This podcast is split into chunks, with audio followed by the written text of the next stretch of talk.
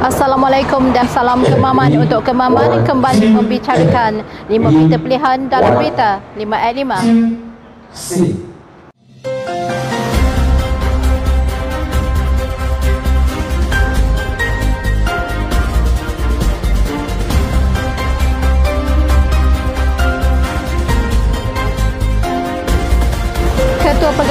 Pemuda UMNO Malaysia, Dr. Muhammad Akmal Saleh mengingatkan orang kemaman supaya memilih wakil rakyat yang boleh berkhidmat dengan baik pada pilihan raya kecil kali ini. Jelasnya, rakyat memerlukan pemimpin yang sentiasa bersedia 24 jam bersama mereka dan bukan berjumpa hanya untuk meraih undi. Sementara itu, Setiausaha Badan Perhubungan UMNO Negeri Terengganu, Datuk Rozi Mahmad berpandangan bahawa pilihan raya kecil ini merupakan peluang kedua buat rakyat kemaman bagi memilih wakil rakyat yang membawa kebaikan kepada mereka. Pilihan raya kecil ini merupakan satu peluang baru kepada rakyat di kemaman ini untuk memilih wakil rakyat terbaik yang boleh berbakti berbakti dan berkhidmat sepanjang masa. Para pengundi yang bakal menunaikan tanggungjawab pada 2 Disember ini dalam raya kecil Kemaman diminta untuk memanfaatkan ruang dan peluang yang sedia ada bagi kesejahteraan rakyat di Kemaman keseluruhannya. Ketua UMNO bahagian Papar, Datuk Jamal Nerubi yang turut bersama berkempen membantu calon Barisan Nasional berkata, calon yang Barisan Nasional tawarkan mempunyai kualiti yang terbaik. Beliau berpandangan rakyat wajar memilih pemimpin yang berkualiti seorang ketua bukan hanya hebat berkata-kata tetapi juga memiliki integriti bagi membawa suara rakyat. Dalam keadaan negeri Terengganu menjadi pembangkang, maka inilah peluang untuk pengundi jadikan kemaman sealiran dengan kerajaan pusat agar pelbagai kerumitan dan masalah dapat diselesaikan dengan mudah.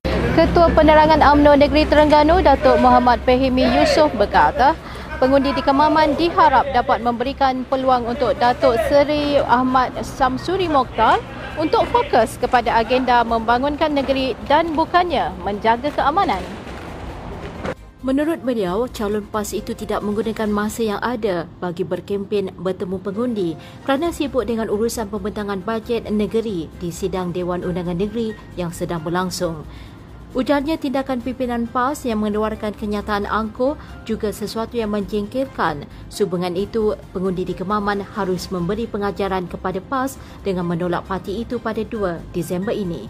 Sementara itu, pengurusi Badan Perhubungan UMNO Negeri Sembilan, Datuk Seri Jalaluddin alias menolak sekeras-kerasnya tomahan PAS yang menuduh UMNO tidak lagi relevan memperjuangkan agama Islam.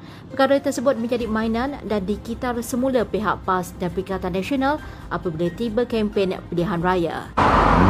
Pengurusi Badan Perhubungan UMNO Negeri Kedah, Datuk Seri Mazir Khalid menempelak pihak yang tanpa henti mengamalkan politik kebencian dan suka menimbulkan persepsi dengan mengatakan UMNO telah lari dari perjuangan. Perkara sedemikian yang berlarutan sejak dulu sepatutnya tidak menjadi amalan kerana yang penting adalah penawaran sesebuah parti politik untuk kesejahteraan rakyat. Mengulas lanjut Mazir berkata, penjelasan demi penjelasan telah dibuat dan berharap sempena pilihan raya kecil Parlimen Kemaman ini, rakyat dapat berfikir dengan sebaiknya sumbangan UMNO kepada perjuangan Islam. Ketua Pergerakan Puteri UMNO Malaysia Datuk Nurul Amal Muhammad Fauzi menggesa penduduk Kemaman agar menjadikan pilihan raya kecil parlimen ini sebagai medan mengubah lanskap pembangunan kawasan mereka.